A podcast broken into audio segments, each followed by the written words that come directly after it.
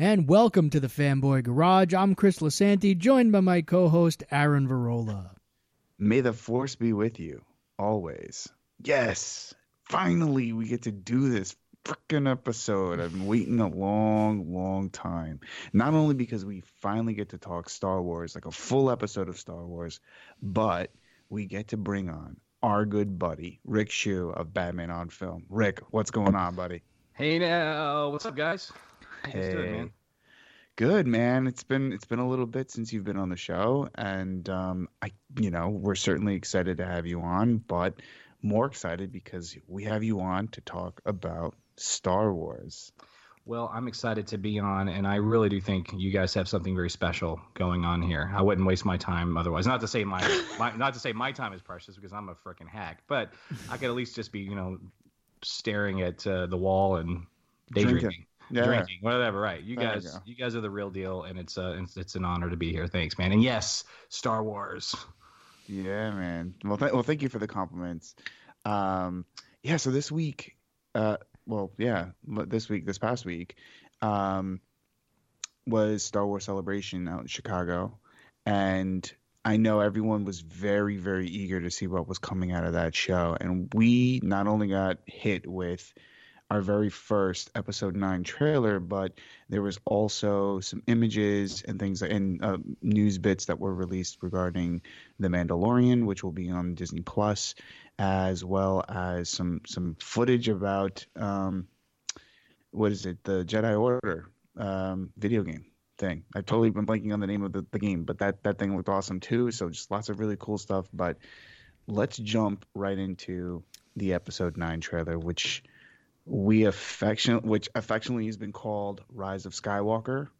So um, let's just do a quick round robin and talk about our thoughts and reactions and overall impressions of the trailer. So Rick, you're the guest.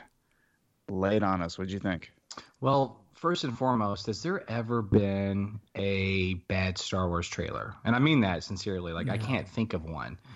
Um, that, yeah. You know, I, I think back on the, the Phantom Menace stuff, and it was just awesome. And then I saw the movie, and I hated it. Now this is nineteen this is nineteen ninety-nine. I actually grew to grew to appreciate it, and I actually like the Phantom Menace now. But I did not like it in nineteen ninety-nine. I was I was pretty furious. I remember going, "I'll never trust a trailer again." Um, but maybe I should have because I ended up liking it fifteen, twenty years later. But, but regardless, uh, there's but you know. Lucasfilm knows how to cut a trailer together, yeah. And J J. Abrams certainly knows how to cut a trailer together.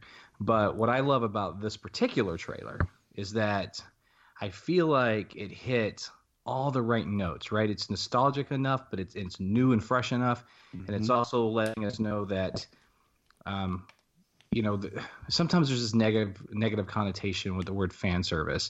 And I hear Kristen Harloff on Collider Jedi Council talk about this quite a bit, and um, I actually like that show, and I agree with him on on this point quite a bit, is that fan service doesn't have to be a bad thing. And and, mm-hmm. and it certainly uh, it certainly isn't going to be a bad thing when if J J does a little fan service. And I think there's a I think it's letting us know there's going to be a little bit of that in this film, and that's okay. Mm-hmm. That's okay. Um, I, I personally love the new trilogy. I love The Last Jedi. I'm excited to see where this is going. Jedi took us down. I don't mean like online fan reaction. I mean, it's kind of a downer film and yeah. in, in a lot of ways that Empire was.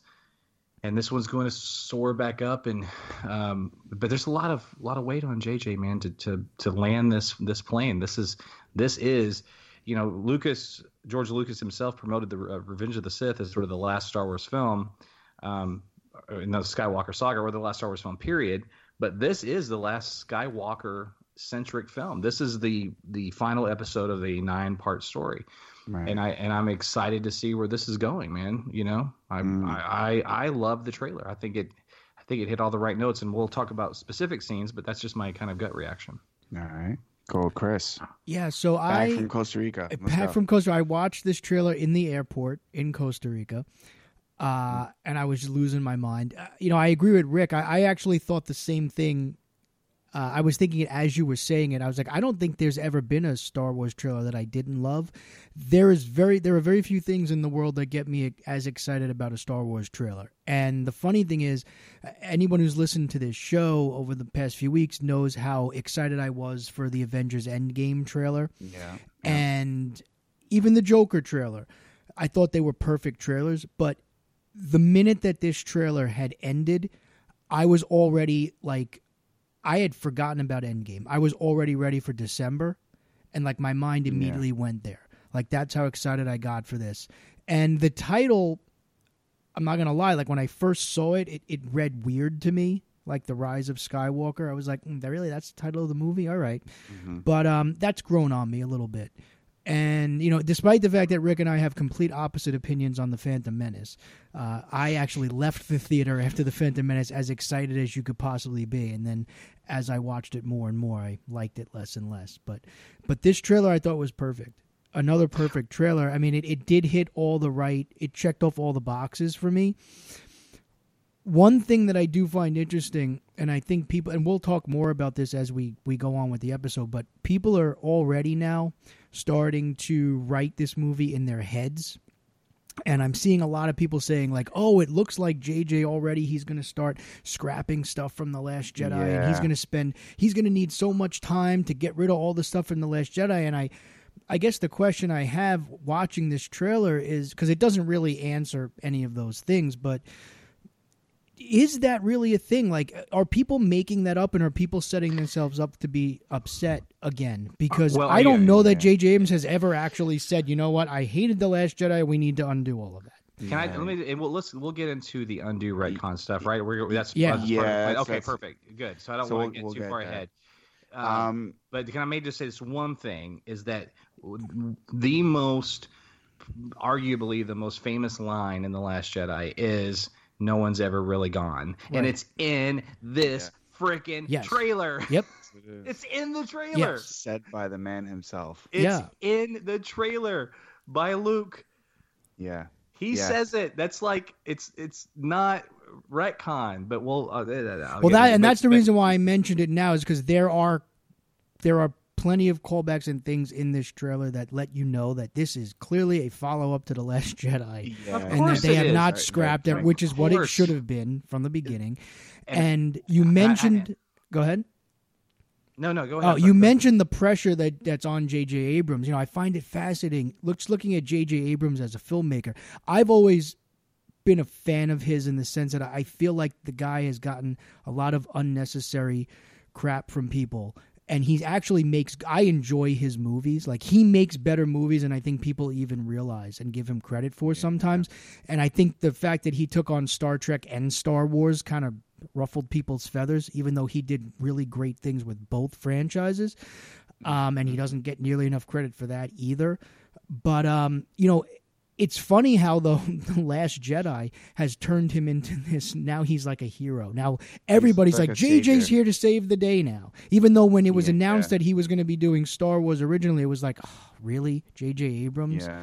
Well, so that's it's just, funny how that just, turned. That's that's just fans, period. Like, since since I'm from a Batman um, site, I'll say, you know, the same people that were so upset that Ben Affleck was leaving the franchise are the same people that hated that he was cast in the first place. So it's just, fandom is funny, but, yeah. um, yeah. but I'll, but I'll just say this in terms of J J. One of the things I find fascinating is right now during his, his interview circuit that he's been a part of, he's not addressed, or, and he's not, I don't, I don't know, to my knowledge, he's been directly asked about the online backlash of The Last Jedi. But what I find interesting is that he has said on at least two or three uh, interviews is that he says, you know, you know, a lot of fans had problems with, and I'm thinking he's going to say The Last Jedi. He's like, The Force Awakens. Mm-hmm. They're like, they, they thought it was a carbon copy of A New Hope, et cetera. Right. That wasn't my intention, but we're very aware of all the criticisms. And I feel like that's him kind of saying, hey, my film had criticisms too, right? Yeah. And yeah. we, we love you fans. We're going to try to make everybody happy. And, you know, this, let's just be one happy, yeah. you know. You know, fandom, right? Star Wars nerds that we yeah. are, and yeah. and it was opposite criticism too, right? So the criticisms of The Force Awakens were, it was too much like A New Hope, yeah. it relied too much on nostalgia, blah blah blah. And the criticisms of The Last Jedi, well, not all of them, but some of the criticisms of The Last Jedi was it, it almost like it wasn't enough like The Empire Strikes Back, and it wasn't. It, it was too much about getting rid of the past and not focused and having respect for the nostalgia and all that stuff. So it's ironic how those two movies, the, the reactions to both, the negative reactions to both were complete opposite. Yeah. Yeah, agreed. So, um, real quick, my, my reaction to the trailer. Yeah, tell us how much you hated this trailer, Aaron. The, the, yeah, the host dude. of the show. What is your reaction? Yeah, I mean, I, I, uh, I mean, I'm in love with it. The whole thing, just the, um, you know, obviously we see a little bit of development in in the characters, and they've progressed a bit, and this that's exactly what I was hoping for. Um, everything from the music. The the scene, I mean, the scenes, the you know, um, voiceovers, all all of that stuff, man. My hair was standing on edge. I was so excited about everything that I'd seen. In fact, conversation hit my my texts about it, and I was like, I can't see any of this because I was in, in meetings for work, and I broke away real quick, popped it on, and like was on the verge of tears. I was so excited. Um, you know, it just it feels good. It, um, you know, Rick, you were talking about what things that Christian Harloff has talked about in regards to fan service. And yeah, I mean, there's lots of that in there. And there's even, you know, I think it's, uh, it's interesting to see some of J J's sensibilities and some of the way, way like the way he crafts a film sort of being brought back into this trailer. Like I, it did feel a lot like the Force Awakens trailer a little bit to me. Um, At, which was great because I, I'll never forget when I first saw that trailer, like, you know, Han and Chewie, Han and Chewie come out and like the world collapsed on itself. Um, God, it's such a fun Star Wars movie, man. Yeah. Force Awakens is so great. I, I just, you know, I, um, you know, as we talk, and so anyways, I, like I'm speechless over the whole thing. I'm excited. Chris, I share your sentiment. Like Avengers, what? I don't care. Let's let, let me get over this month, April, and then let's get let's like fast forward into December because I need to see this movie like fifteen times already. So let's do it. Um, but we were talking a little bit about uh, some of the scenes in the in the trailer. So I, I am fascinated to see that Kylo Ren like putting his helmet back together, to see uh, him again like kind of sweeping through. Um, people like killing, like mowing them down left and right. I love to see that breathing thing again from Rey, which reminded me of The Last Jedi, where it opens up with Luke saying, "Breathe, just breathe," and we get that again in that scene where she's kind of like calming her mind and about to like step her game up, her force game up, and that's just a. T- I, I like I melted. I was like. Ah! Oh, that's that's a great correlation. Did you guys also notice that in both of J J's Star Wars teaser trailers, it opens up with someone breathing? Yeah. Because unless I'm incorrect about this, I believe the first teaser was Finn. Yes. breathing yeah. heavy, yeah. right? Yeah. Yeah. Uh, but he was breathing sort of out of fear, and I, I think she's breathing, like you just said, as she's she's calming her mind. Calming her mind, yeah. Yeah. Yeah. Uh, but I, I mean, I love all of all of that. I love. Okay, if we just dive into like picking this thing apart. The fact that she reconstructs the Skywalker, and I'll, I'll call it the Skywalker because it was Anakin's and then Luke's and now hers, but re- recrafted the, the Skywalker lightsaber hilt is dope.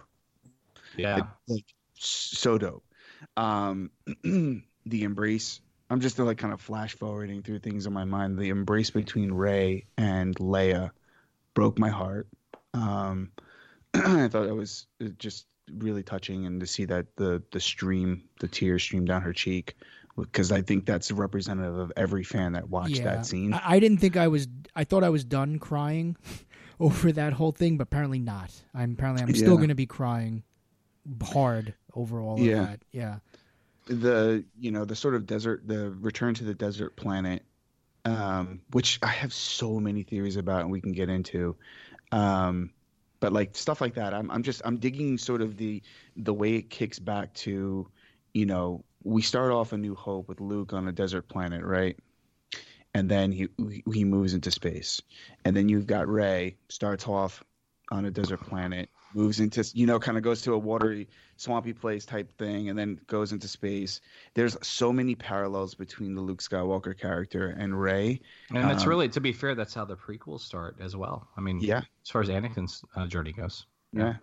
So um, re- really, really cool stuff happening happening there. And I think there are, you know, for everyone's critique, I don't want to say everyone because it really isn't, but for some folks' critiques that, you know, these movies were kind of made in piecemeal, that every um, director and uh, writer of the story kind of took it as their own and, and moved the, the needle in a new direction without any real plan in place. I, I'm I'm struggling to fully believe that idea because it I does. Don't, don't it, even it, get me started on that narrative, please. Or maybe look, you want to get me started on that narrative because. Uh, l- l- l- go ahead, oh, because I, I have a lot to say on that. First well. of all, it's all right. Let's be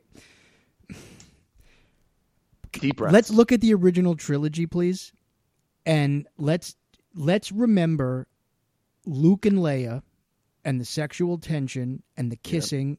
And then let's look at Return of the Jedi and how that wound up, and talk to me about how that was all planned out from the very beginning.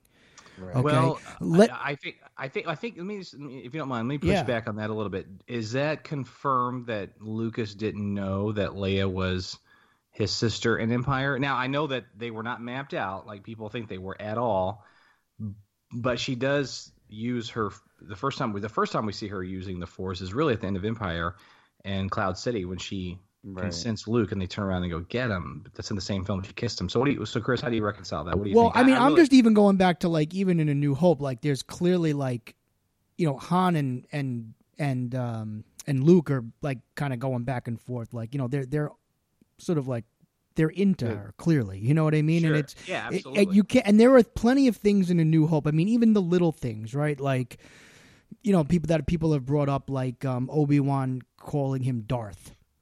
Which we right. know now is like, that really wasn't like the way it was supposed to be, right? So things right. like that, that it's like, this clearly wasn't as planned out, I don't think, as they thought. And I don't think Ewoks were a factor when A New Hope was a thing. I'm pretty sure that's not, that we didn't envision the Ewoks being the thing that would lead to, one of the main things that would lead to the fall of the Empire when, when A New Hope and Empire Strikes Back were being worked on. So like, I, I don't buy the whole thing of like, This is the and, and the prequels, which were clearly all planned out, right? One big thing and all of this stuff, and one guy was directing all of them, as opposed to the original it, it, trilogy it had, where you had three different had a, directors. It had, a, it had a built-in advantage too. Yes. I mean, obviously, the story of Anakin was told already. Correct, but yeah, the okay. thing is, people, you for the most part, are down on the prequels, which was clearly more planned out than anything, whereas the original trilogy, which seemed to be somewhat less planned out. Or right. it's less planned out than people really want to remember it to be, is the one that everyone's like, oh, that you know, that's the classic, clearly. So this idea that that and we haven't seen the end of this trilogy yet. No, so that's no. the funny thing about a trilogy. You kind of need to let it evolve and see how it ends before you can really judge it. Um, because I think if you probably had watched A New Hope and then Empire Strikes Back back to back in the time, and you know, I don't it's not a full story yet either. So, you know, right. how do we really judge all of that? Um, the Kylo Ren thing, for instance, you mentioned Kylo Ren with the helmet, right? Mm-hmm. The reconstruction of the helmet.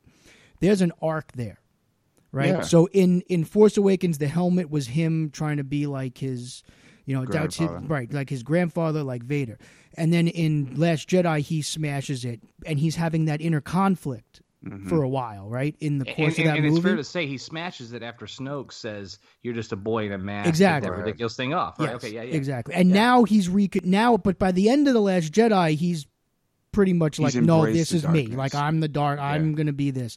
And he's already, you know, he kills Snoke, and, and now he's, he's going to be the leader. So now he's reconstructing the helmet, so... at least based on the trailer, you would think that's the completion of, of that part of his arc, right. at least from the beginning of the movie, seemingly, is now he's back. So it's symbolic. So when you let a trilogy actually develop, let's see how this thing comes to play. I think it winds up being, it's going to wind up being much more cohesive than people are already kind of writing it off right. as being, um, you know, just with just two movies having been done. And I think well, so I... so much of this is just based on the whole Rey thing. People can't get mm-hmm. past the Rey parents thing. Like, that's oh, screwing God. so many people I, up, me, me. and it's making people assume that this thing wasn't as planned out, and it was directors just taking things in their own directions, because everyone was sure that in the second movie you were going to have the Luke, I am your father moment, and we didn't. Right. And that's well, throwing so many people but, off. Absolutely. And, and, and Aaron, you're hosting the show, sir. So uh, can, uh, no, it's me, can, me and Chris. Me and Chris. no, no, no, no. I know, I know. Chris is the co- this is you guys' podcast. I'm just saying yeah, you're you announcing. You're driving this episode, right? Um, we do the same thing with my political podcast. Like, who's who's the driver on this one, who's right.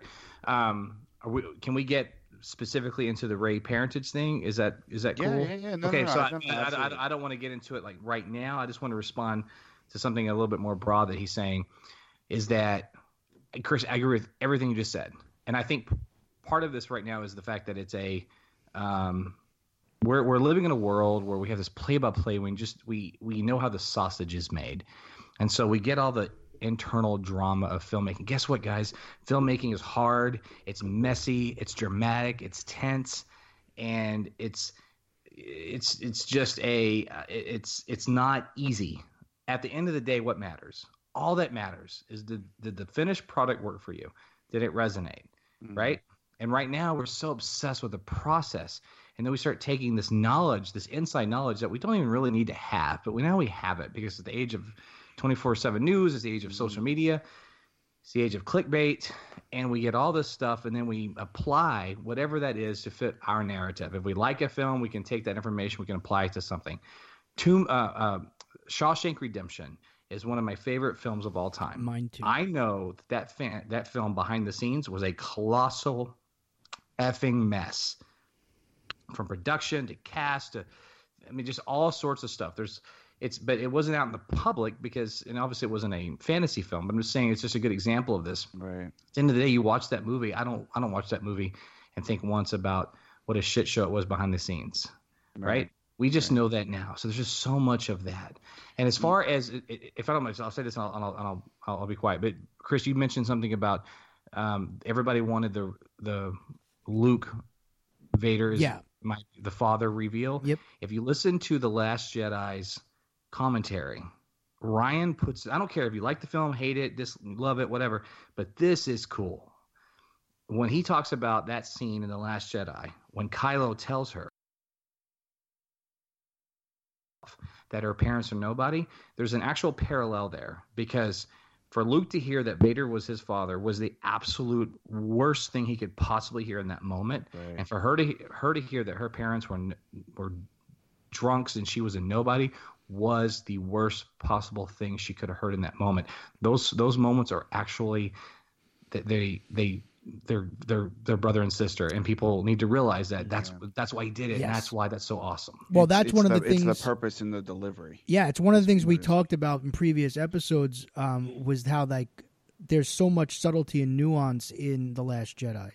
And that's mm-hmm. one of those moments that kind of gets lost in because people are looking for the on the nose thing, and that's right. it's not as on the nose, but but it did have it's the same impact. Yep. Yep, so, agreed. Yeah. And the one thing I'll add about and sort of what, what's happening with general audiences, and I truly believe this is something, um, you know, that we can point at, you know, for streaming and things like that, is that there is no delayed gratification anymore, because we are we are watching content content episodically and on demand, right? It's very, very fast. Um, so this idea that we have to wait for a story to be completed leaves us to our own devices. And I think in an era now where we're sort of unable to really pro- – and we're seeking information as much and as frequently as possible, even the wrong information, that we continue to spin and spiral out of control. This is one of my own little theories here. But I just think that, we, you know, we're we're not well equipped anymore to kind of deal with like these long pauses between films, and um, it's what creates this like feverish moment. I think that's why – Avengers Endgame is becoming, you know, it will be something as big as it is, because it's that like, whoa, we don't know what's happening. We have to jump in and find out what's going on.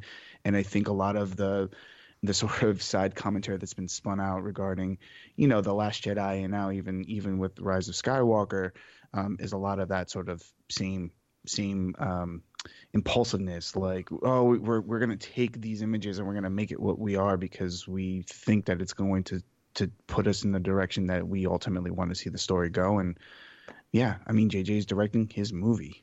So let's wait and see. Let's hold our horses.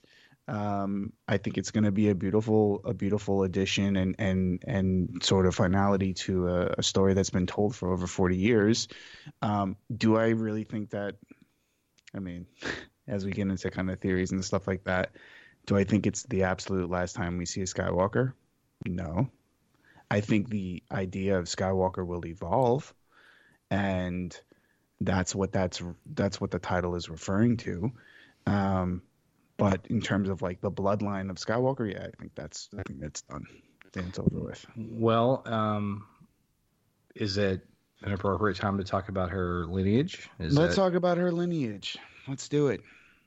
Her parents were nobodies. They were drunks. They sold her for drinking money. And Chris, you mentioned earlier, is this going to be like retcon or whatever? Right. But it, it, tell me, if, tell me if you you guys agree with my definition of this, right? A lot of people are, especially obviously the Last Jedi haters, are like, J J's got to fix everything. He's going to retcon. Blah, blah, blah. And we talked about at the top of the show, Chris, mm-hmm. you and I, we pointed out that uh, one of the most famous lines in the Last Jedi is in the freaking teaser trailer for Rise of Skywalker. Mm-hmm. But even as even setting setting that aside, so um, what uh, the the the thing about retcon versus just a story evolving is, I, I guess I, I, the easiest way I could put it is like this: if we were to go into the Rise of Skywalker mm-hmm. and suddenly Luke was not dead, meaning it never happened. Right, it was a dream or whatever. Mm. That's that's not that's to me that's retcon. That's like making something happen that didn't happen. Right. Uh, y- yeah. Yes. Or or saying that somebody uh, had turned their back on humanity for over a hundred years, and yet she continues to have stories where that's not necessarily true. That's you're talking about. That's what uh, Patty Jenkins did with One Woman. Yes. Sir. Yes. A hundred percent. Okay. Fair enough. I agree. By the way, and thank God she did. But uh, yeah. but that's yeah. Let's get into boot, re- soft reboot and reboot. It makes my head spin. Let's talk about Suicide Squad two and Matt Reeves' Batman. Brain yeah. damage. But that's retcon. Nothing. I don't care what direction J J goes in with her her parentage. By the way, he was on Good Morning America or somewhere this morning, and he's he was very blunt, saying there's. I'm on. We're honoring episode eight, obviously, but there's more to her story about her lineage, right? That here's the thing. I'll just say this as as, as blunt as I can. If he makes her a Skywalker, if he makes her a an Obi-Wan, it does not change episode eight. In fact, right. it could it it makes all that even stronger. If he keeps her a no, which he's obviously not doing. That's clear now. But if he keeps her a quote nobody, then it also doesn't change anything. And the reason I say that, and I'm not just trying to like. have circular reasoning to defend a film that I love that some fans hate. Um, although I do love The Last Jedi, thank you. But th- the fact is this, if he makes her a somebody, again, in eight, she heard what she heard in that moment. And then mm-hmm. also think about it. Let's say she's a Skywalker or, or Kenobi. How you can look back as a trilogy and say, man, how much power did he have over her?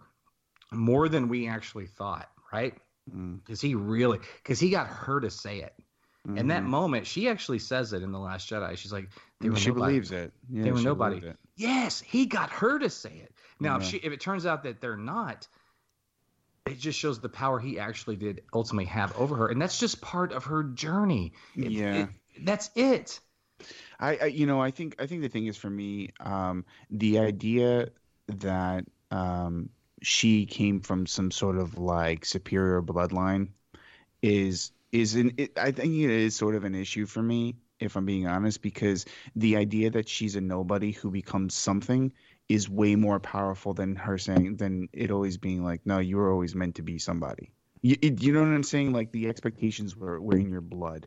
And I think it defeats something that Luke says in The Last Jedi, where he was like, oh, that powerful Skywalker blood. You know, he he said something like that, and oh, you know, it was. I'm, am I making this up? He does, but, but, this, but, right? but yeah, he does. But you know what? You know what? I think that was a nod to. I think that was Rian Johnson's way to to reinforce that midichlorians were canon. It was all yeah. Well, yeah. Okay. Yeah. Yeah. Right. No, no, no I, I agree with that. Right. Right. Um, but, which I'm but, fine with, by the way. But I do, you know, but I do think in theory, the idea of being a Skywalker is more than than blood.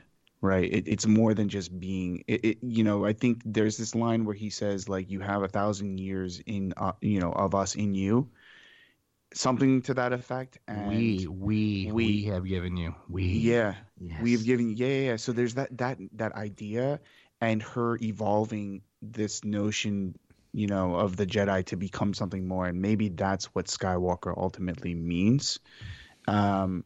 For her, and the, you know, sort of embracing that as like a you know, Rey from nowhere, from nobody, becomes Rey Skywalker because she just takes the name. You know what I'm saying? Like, it's well that, and or the fact that she did it, and I'm not, and I don't think she's going to be a Skywalker per se, maybe, but even if she is, the theme of of of The Last Jedi and the and the Broom Boy and all that, yeah, it's it's like.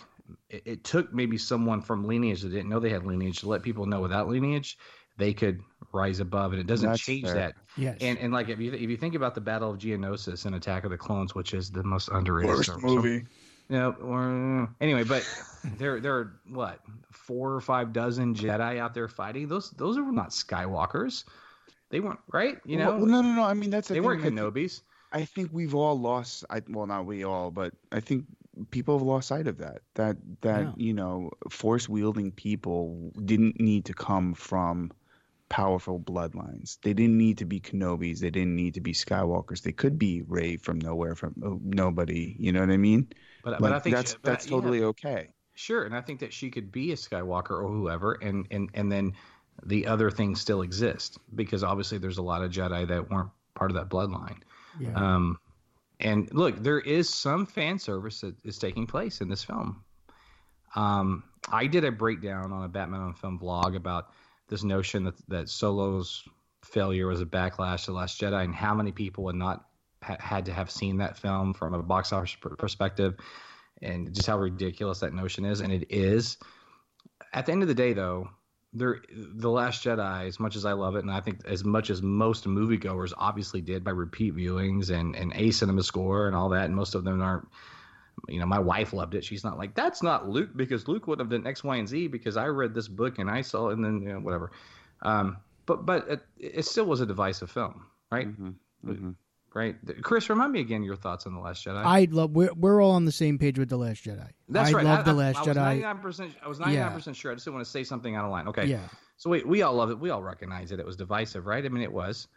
Of course. Um, not not to the level that the fans that hate it th- like to think it was, right. But it still was. And so there's a little bit of fan service going on, and that's okay. And he can walk and chew gum at the same time. And I love that.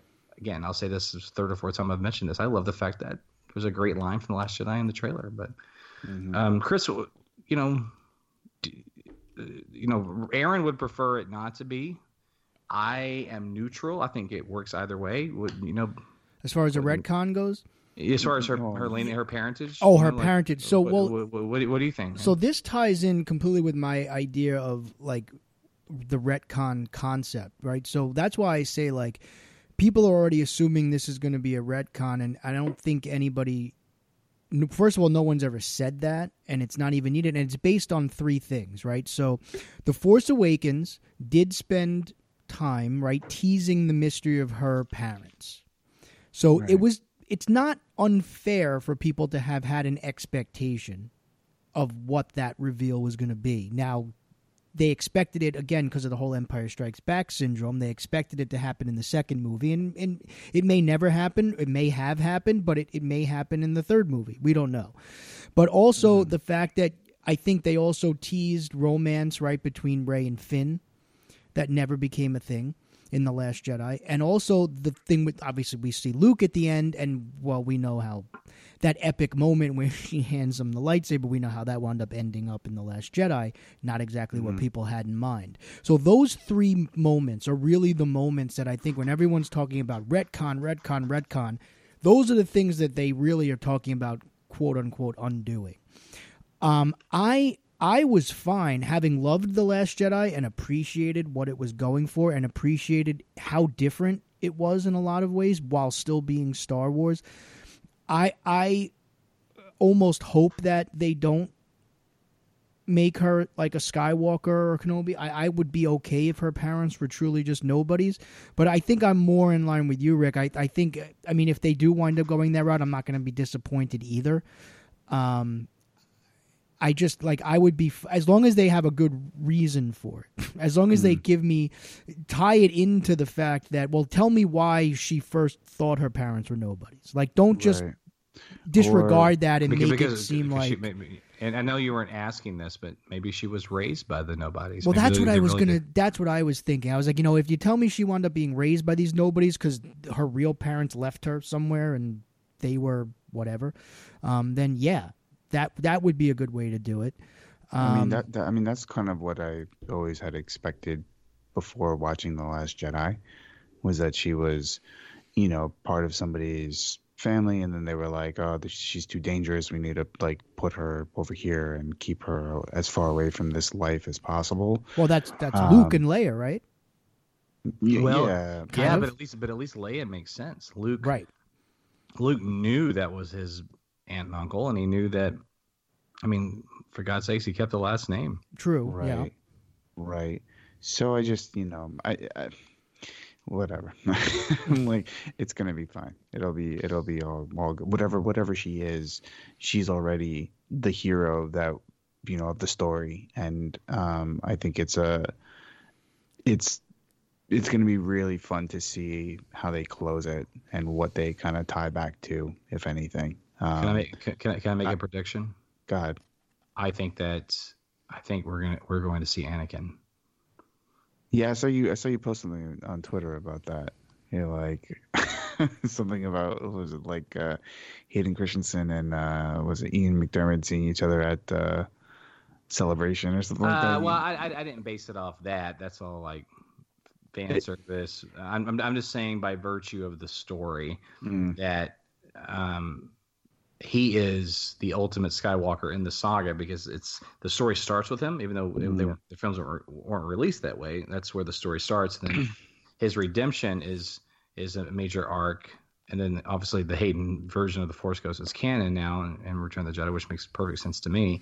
But um, what what now with Palpatine, right?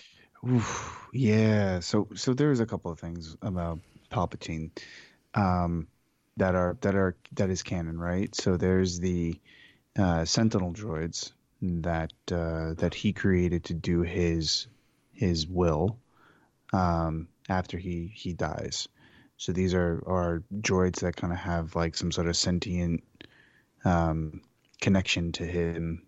You know, you like endued them with like dark force powers, and, and they're out carrying his will through the galaxy.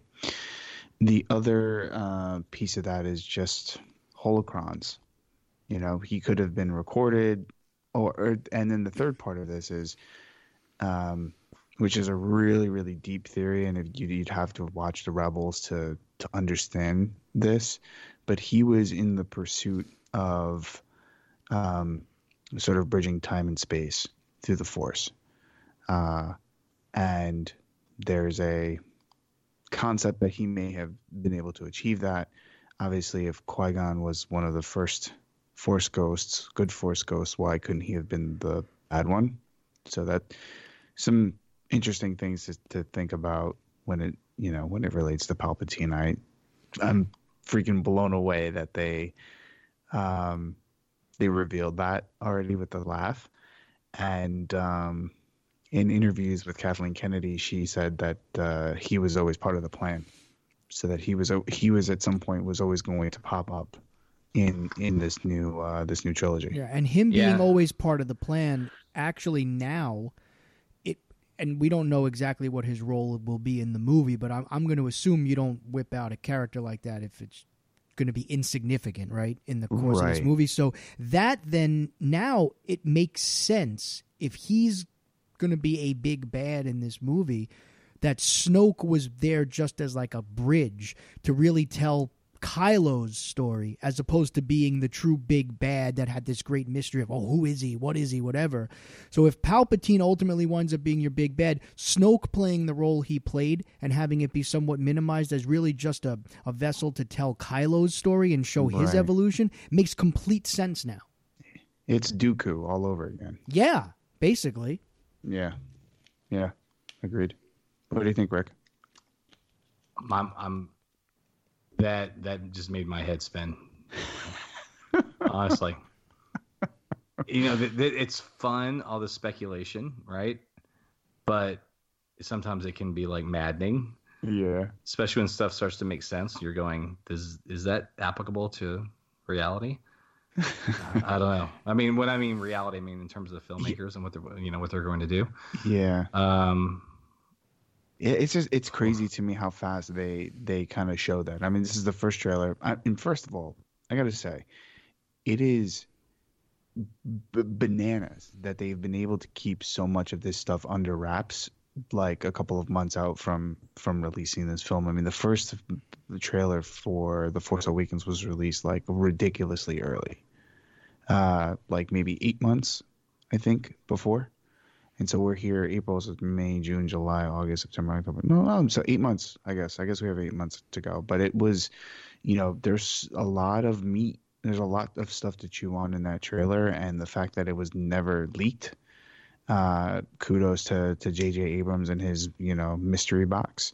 But this whole thing, this involvement of the Emperor and also the revisit, the revisiting of the Death Star, uh, which is...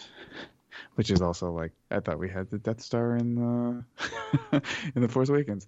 Uh, no, kidding. Uh, but the destruction of the Death Star and sort of the remnants of that. Uh, well, and, it's and, interesting and I, to see that. And I think that that Death Star is actually the Death Star from Jedi, which is where Palpatine was killed, so to speak, and where Vader was supposedly redeemed. And that's what that's. It all ties into why I think that we'll see um, Anakin, and I hope we do. I think that put a, putting a big bow on this franchise. And let's face it, that Force Ghost is canon. And, it, you know, I don't want to get in the weeds with you and Obi-Wan, but...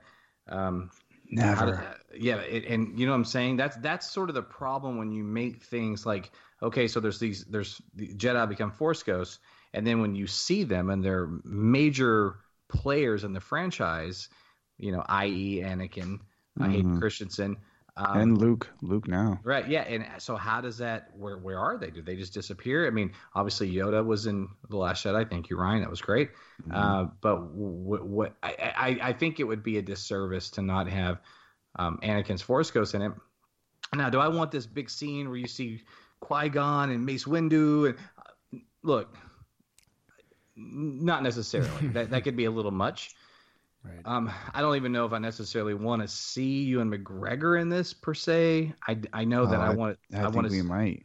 Well, I want to see him again, and let's keep in mind. And I've said this. I said this on on on, on you guys' show before. Is that, you know, it, in my opinion, he gave the most important line in the film in The Force Awakens. It was swallowed.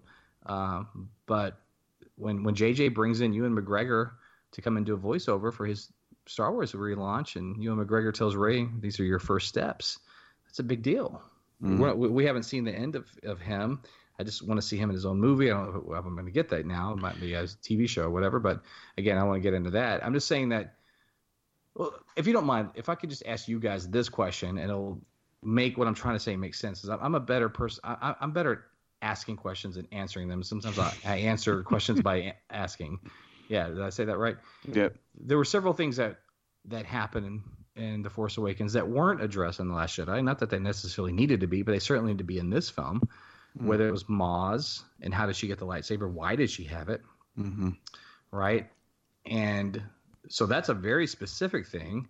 And why did – get into the Knights of Ren and all that, but mm-hmm. why, why did – all that flashback scene in The Force Awakens, all of that, unless I, unless you guys know something that I'm missing, was just, you know, other than the Knights of Ren stuff, was uh, was dialogue. You, you could hear the Emperor, you could hear, you could hear uh, Yoda, whatever.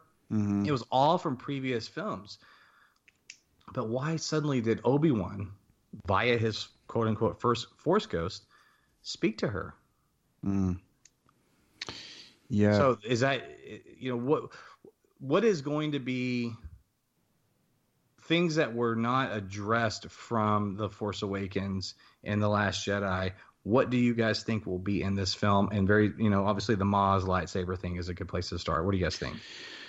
Um, I mean, so having I have the the Art of Star Wars books, and um, I was very familiar with the initial opening, and, and our friend, you know, Jason Ward had reported on this way, way, way, way back when uh, when The Force Awakens, before The Force Awakens had even dropped, that, you know, the idea was going to start, The Force Awakens was going to start with like a hand in space, um, and that it would ultimately, uh, sort of crashed down on a planet, and um, that hand was holding uh, Anakin Skywalker, and that at some point, you know, the journey would begin f- from the perspective of the of the lightsaber.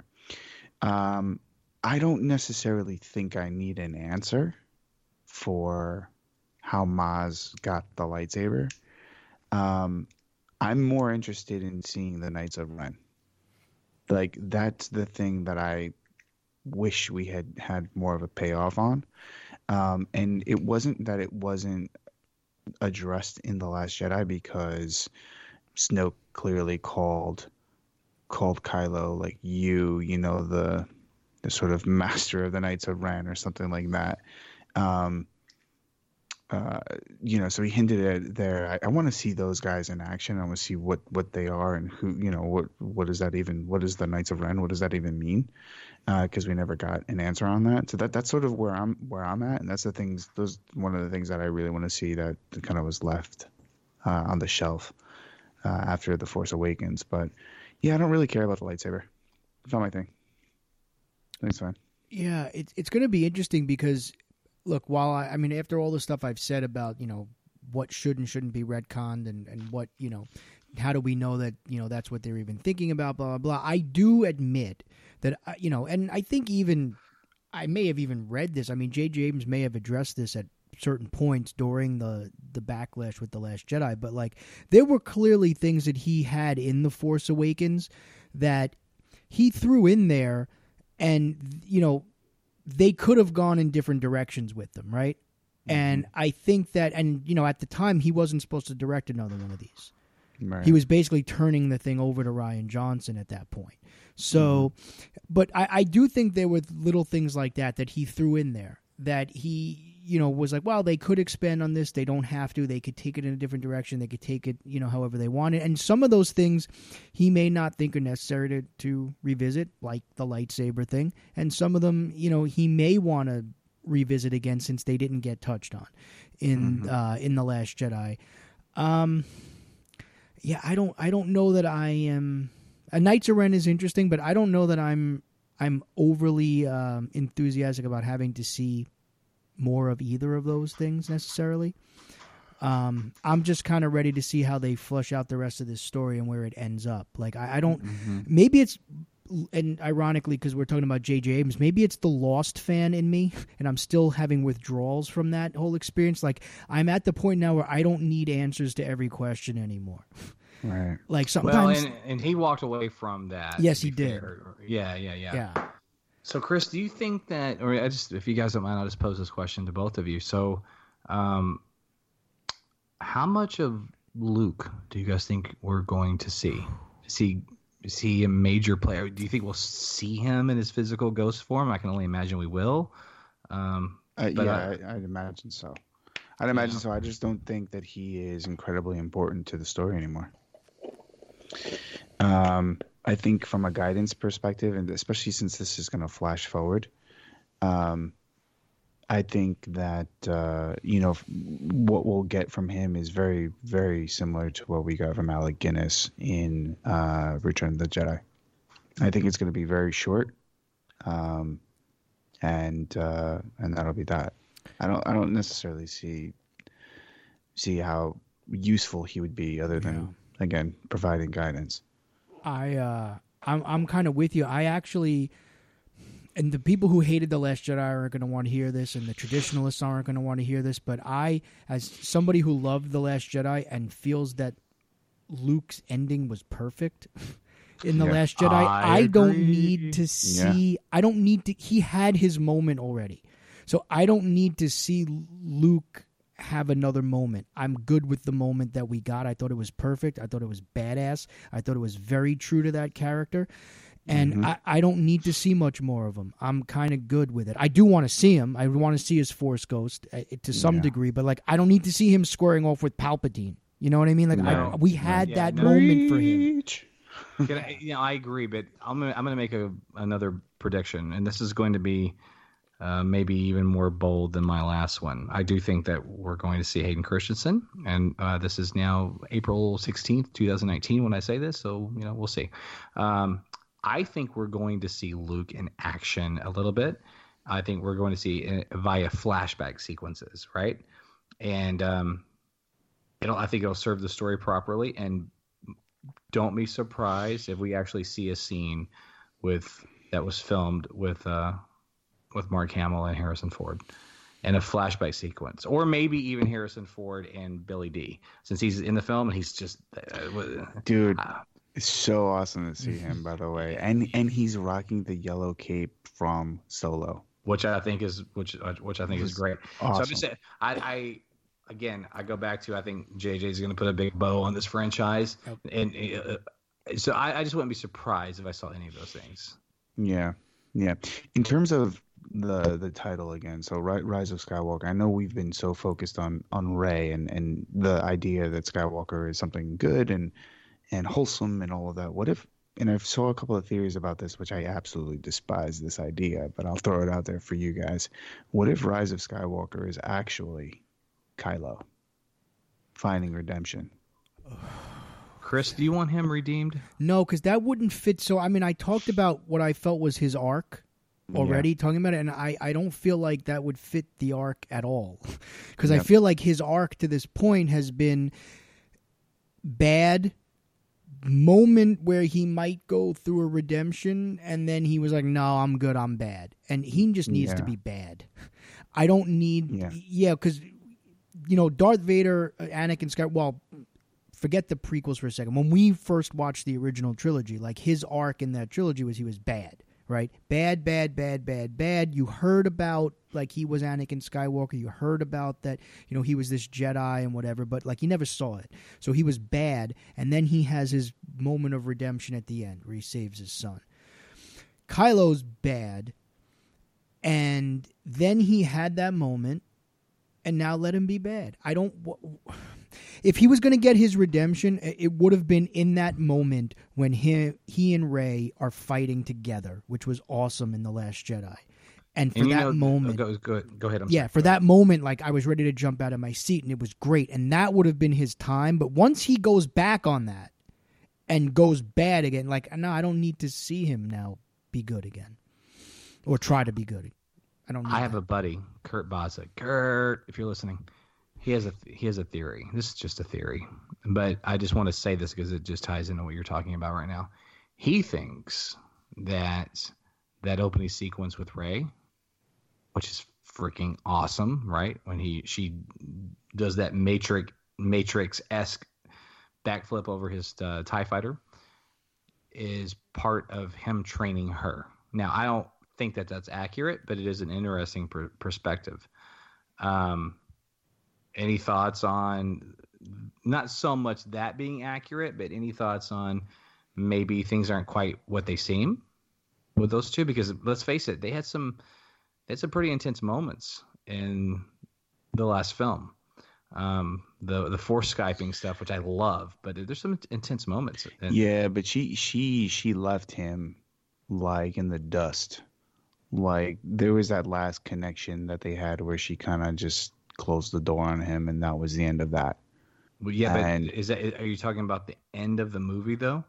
Because there was a look on her face of, I don't dare I say hesita- hesitation, but of reluctance, uh, which I guess is the same thing. But you, right? You, you know what I'm saying? Are you?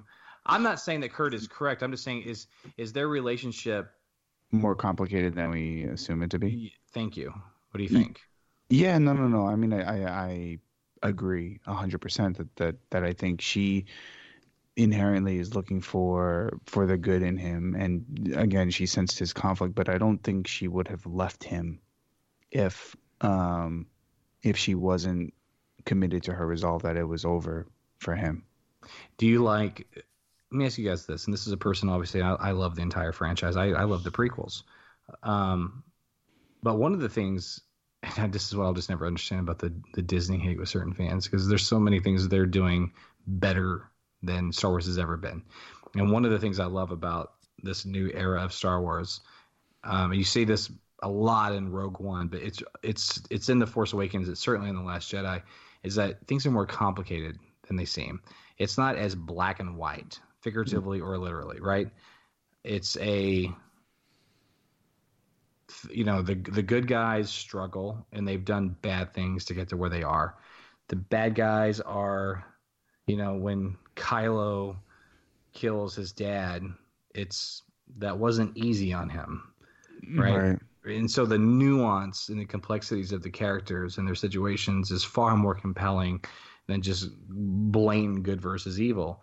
So if you take that in consideration, how do you think that applies to where this might go with with the Kylo Ray thing? Will will J J sort of, I don't dare I say regress, but will he go a little bit more, you know, black and white, so to speak? Or I, this... I, yeah, I mean, I think it's I think they need to, um, because the whole like what we got in, um, I'm sorry, the uh, Return of the Jedi, where it's like, Father, I sense your conflict. You know, there's still good in him. Like we we we just we just went through that already in The Last Jedi. So at this point, let's set the stage with good guy and bad guy and let them fight it out, because that's ultimately where the where the resolution will be in the conflict.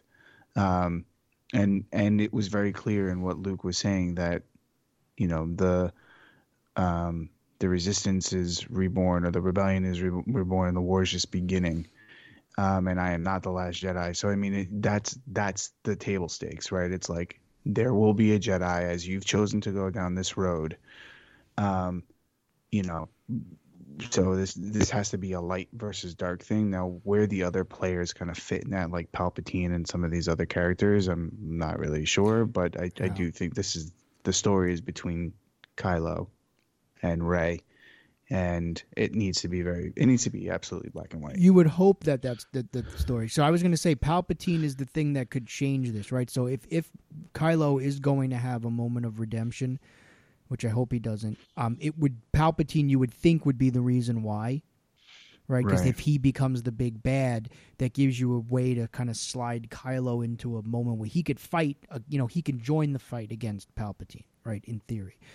Right. Um, I just don't, I hope that doesn't happen, um, because but, I my whole thing about this, and the reason why, one of the other reasons why I loved The Last Jedi as much as I did was because of the fact that my favorite part of The Force Awakens was the new characters. I mm-hmm. loved the new, mm-hmm. what I loved so much about The Force Awakens was the fact that, yeah, you had your nostalgia, and that's good, you know, I, we like that, but the fact that the new characters were my favorite part of that movie is what made it special for me. So the fact that, you know, we get, that was the emphasis of The Last Jedi. I want this story to be about Rey and Kylo. That's what it should be about. Yeah. So absolutely. Yeah, she's Kylo awesome. Getting his redemption now makes it about something else altogether.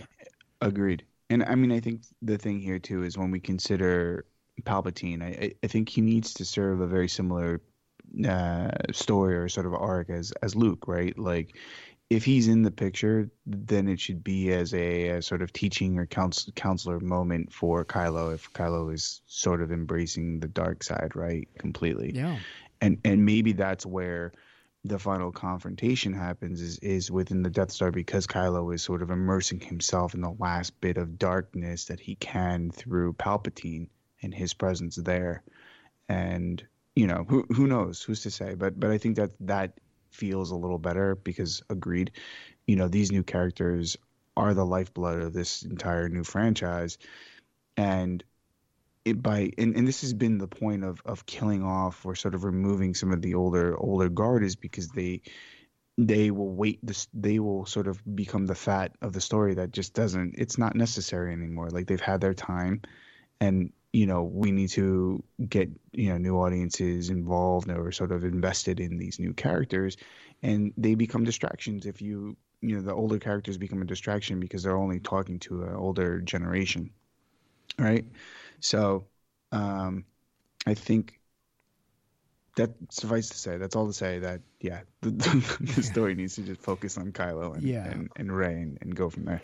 What about the theory that, because I've, I don't know if you've seen this, I saw it on Twitter, and it's it's based somewhat on the, the titling of these movies so far in this trilogy, the idea that Skywalker ultimately will become the new name for Jedi, and that, you know, Rey will lead the, the Skywalker order, because if you follow the titles, The Force Awakens, The Last Jedi, The Rise of Skywalker, it kind of makes sense just as far as titles go that that might be yeah. a direction that they go. What do you think of that?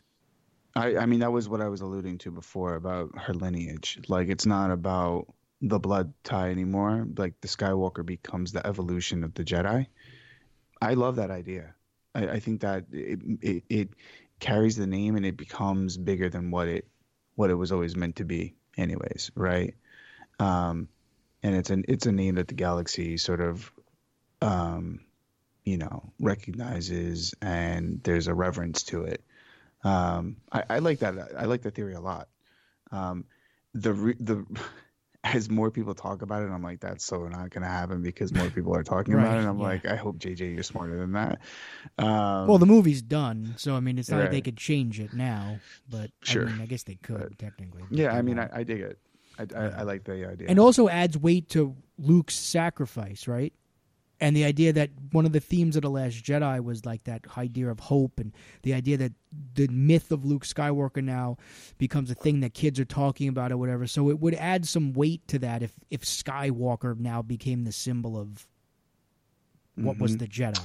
Yeah, I, to me it's semantics, really. I don't think that it's it's I don't know. For me, I I think the way that it was played out in The Last Jedi and the way that ended was brilliant, and Um, whether or not that sort of becomes synonymous with Jedi or whatever, we'll see. I, I don't know. I, I I think that I think that this ties back into the whole fan service thing. I think the Skywalker, Rise of Skywalker, is a.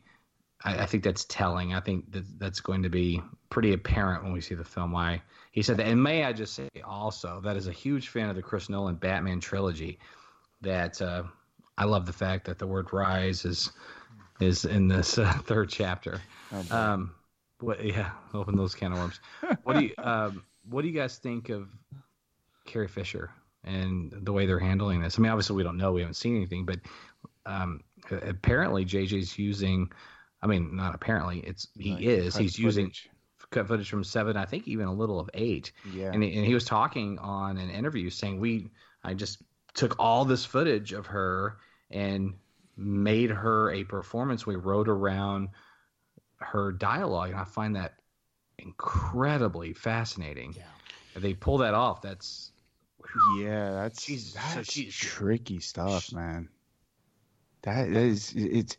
I mean, it, it. Like, kudos to him if he can pull it off, and it feels seamless, which I, I imagine it it would. Um, but uh, that's ingenious, and. Uh, I can't wait to see how they how they do it. I'm gonna have to like play stupid because I, you know, it's one of those things where because we know how the sausage is made, you're kind of you're gonna be looking for the blemishes in it, you know. And I and I bet I you need can't to push find that them, out. Though. Yeah, right. I mean, that's that's what I'm saying. I, I kind of want to push that from my mind because I I don't want to get caught up in that. You know, um, it was like the whole. When I heard that uh, Lupita Nyong'o was going to be in um, The Last Jedi, I was like, oh, great. And then she was like saying she had had comments like, oh, no, I was only like real quick. I did a scene. And I was like, mm, they're not going to really go because I was like I was interested in Maz Kanata um, from The Force Awakens. And then they had they gave her that like little V R like video game scene, which probably am. If I'm being honest, is probably one of the weakest scenes in that entire film. Um, but yeah, I mean, it, w- it was one of those where I was like, yeah, that's just making me uncomfortable. It doesn't doesn't feel right. Well, I didn't mind it so much in the last shot. It was just more of a – once you realize she's not in it again, you're like, okay, that was just Ryan's way to get her in. But yeah, so it's one of those where I'm like, okay, you know, they, they decided to keep Carrie Fisher in, which is they absolutely had to. Um, so let's see how it how it it comes off. Um, you know that scene in in the film looks it's it's interesting. It's a very it's a very different. It's actually the most colorful scene in the trailer, and I don't know where to place it. It feels like sort of unearthy in a way, like uh, celestial in a way. So I'm I'm I, I don't you know I need to like look at that a little bit more. I, I know it's probably not what I'm thinking, but um, it definitely stood out for sure in the trailer. Yeah, and we don't know how big a role either. You know, I mean, they, I know they talked about, you know, they rode around her and they used a lot of this footage, and that sounds all awesome and kind of geeky as far as, like, behind-the-scenes stuff goes, but we don't know how big a role it's going to be. So it's possible that it will seem fairly seamless because it, it may not be that big a deal. Like, you know what I mean? Like, it may just be yeah. a small thing, maybe in the beginning, um, you know, just to kind of maybe write the yeah. character off or whatever, and and uh, and it's probably, you know, it's not like it's half the movie, right, that they yeah. they had to write around and build the character, but it's still fascinating, um, and I know that they didn't want to do the C G I stuff, and that's good, because it, it worked in Rogue One, but that was a brief moment, you know, yeah. oh, except for Tarkin. I mean, that was a whole movie, and that was kind of amazing what they did with that, it, but the Leia thing was a brief moment. Yeah, yeah. I'm I'm really interested to see how they how they play play that out. Um, okay, so I know we're we're sort of burning through this um, at a rapid pace. So anything more on Rise of Skywalker before we move on to other Star Wars stuff that's popped at Celebration? I'm just excited for this movie, man. Yeah, I really am. Do you do you guys think it's going to be the official last time we uh, we see or hear anything related to Skywalker? No, because I think we're going to get something Obi-Wan related. So no, no, never. um, okay, before before we before we move on, there's a history to this, ladies and gentlemen. Yeah. Yes, there is. L- listen to previous episodes, please. Um, Before we get into the other stuff, the one thing I, I did want to say is that I don't know if anyone caught the comment from Kathleen Kennedy saying that after this film, they will be taking a pause, a very long pause, on other Star Wars films. Um, and that they were going to be working with their other directors like Weiss and Benioff and the Story Group. To and Rian Johnson and Rian Johnson to yes. lay out and plan for their their new um, sort of franchise, I guess the, the sort of forward forwardness of, of that of the films. How do you guys feel about that? Well, what I found interesting is that she said that, you know, we we tried with Solo to do two films a year and that didn't quite work, and I wanted to I wanted to just scream as much as I think. Like, Solo is not one of my favorite Star Wars movies, right? But it's it's a delightful film. I enjoy it. It's it's good fun. There's nothing wrong with it. Um, but it it irritates me that their reaction to that film is to knee jerk and pull back on other projects and let's not do two films a year. I'm I'm not, I'm not necessarily saying they should do two films a year. I'm just saying to base that off the Solo flop, which it was, is not really fair to the franchise, because I'll just be blunt here. I've said that several times, right? But if this, if that would have been a Ewan McGregor Obi-Wan film, it wouldn't have flopped, because people are invested in, in unless it was just terrible, but I, you know, um, but I just don't think people were interested in seeing a Han Solo film without Harrison Ford, and the way they marketed the movie was weird. They didn't feel like they had confidence in their, their lead. Ultimately, he was really good in the movie, but you, you wouldn't have known that from the trailers or the marketing. So it sucks that that is now the um, what what they're basing these decisions off of is is that film. That's the only thing that bugs me. But hey, you know what? Star Wars isn't Marvel. Let let it be. Every couple of years, there's a major motion picture. A lot of the stuff is obviously going to animation, comics, and then the uh, D C or D C. Sorry, the Disney streaming service. So mm-hmm. yeah, right? mm-hmm. uh, Just, yeah, I to, say take your time. I mean, it, Star Wars has a history of taking its time, right? I mean, it's not it's not a foreign concept to have a lot of time between actual the proper trilogies. Um, so I don't I don't right. really think that's a bad idea. I mean, they should, and especially since they're starting theoretically from scratch, right? Uh, they should be taking their time. There's a lot of world building that needs to be done here, and I, you know, I don't. I would be a little bit more concerned if they were ready to rush something out in a couple of years.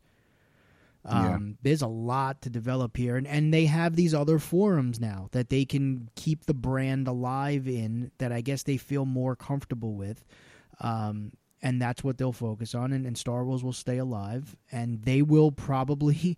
we'll get re- remasters, and you know, you may get your precious uh, original trilogy untouched in four K and all that stuff. So there's God, other things that they you. can roll out in between that will keep the brand alive while they figure out, they crack the story, so to speak, of to what this next trilogy, what this next phase is going to be uh, of Star Wars.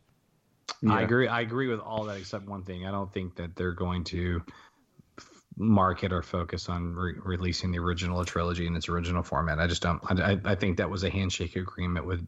Dude, uh, well, that's yeah. Aaron's dream, you, so you, I know you, he's dude, hot on that. You, so I you need it. to pump the brakes right there. Like, if I don't get that original trilogy in four K untouched, I'll burn buildings, man. Ain't, ain't gonna happen. Oh, why? Not, not just because that's not how Lucas wants it. I don't I don't know if that was in the contract or not. Maybe it is, maybe it's not. But I just don't think they would do that. George would be furious. And they need George as an ambassador of goodwill for these films. He, they just do he does set visits. He's J J's been public about how he consulted them on the script for uh, Rise of Skywalker. Ron Howard had him on the set for Solo. That would piss him off. They won't do it. Not even as like a like no. He, he he has said he would take all those copies and burn them if he could. Well, he's just a crazy person. Well, and, and and I know he said that about the Christmas holiday Star Wars thing, but he said something similar about that in terms of the the pre-special edition films. I just whatever.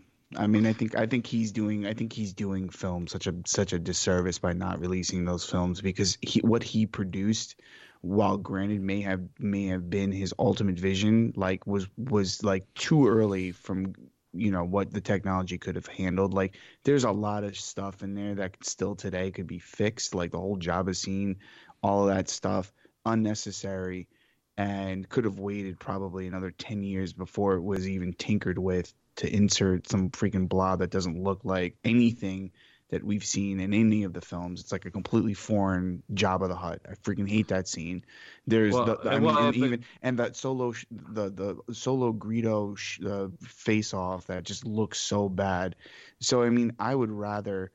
Um, I understand that, you know, they want to pay their respects to to somebody who created this amazing franchise, and I love the man dearly. But like, yo, people these days have an affinity for like retro things, right? People go back to vinyl. They love like the, I mean, let's just just do it. Just give it back to us. It's not gonna happen, dude. Yeah, I'm just telling you right now. They're not. They're not going to upset the creator, and it would piss him off. And and and I'm with you on the special editions for the most part. There are two things, and maybe there's a, there's something else that someone would just tell me, but I like that in in is actually the Emperor. And Empire Strikes Back, they even tweaked the dialogue a little I, bit. Yeah, I like that too. That that works. And then I personally really like the Hayden Christensen thing with, as the Force goes, I just do. There was never an old man Anakin at fifty, sixty years old with old man arms and old man yeah, legs. That and has to be yeah. a thing now, right? Because we've established the fact that, yeah, it, that doesn't work. Although, could they do one thing, please? Could could they please just get rid of the no in Return of the Jedi?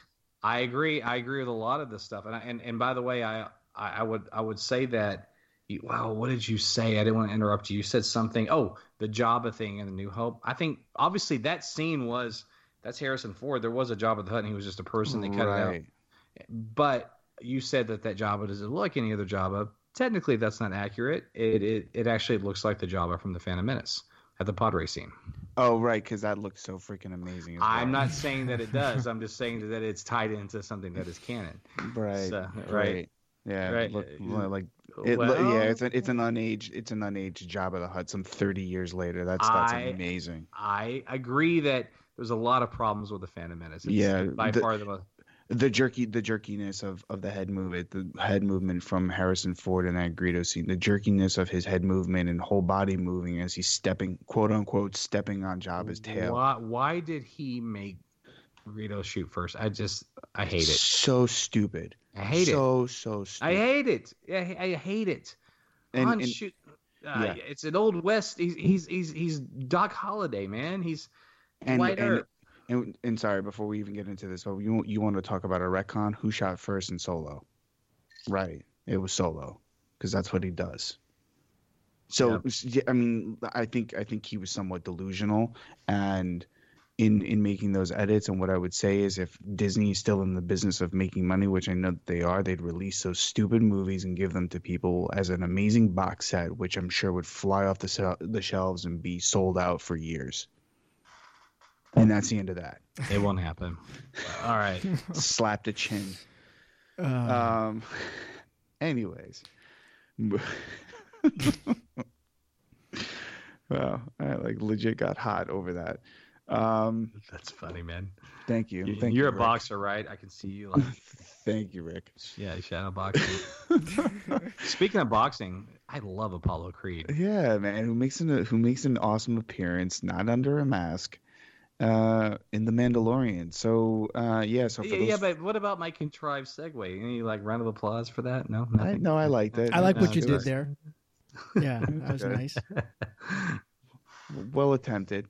Um, but yeah, so so we're starting to get our first glimpses of The Mandalorian, um, outside of some initial still footage or still still shots of the main character. So, um, Rick, what's your excitement level for The Mandalorian? Uh, I'm excited. You know, I it's interesting to see something live action Star Wars that's not a major motion picture.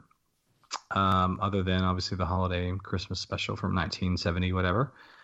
Uh, I love, as you and I both, sir, are huge, passionate fans of the Rocky slash Creed franchise.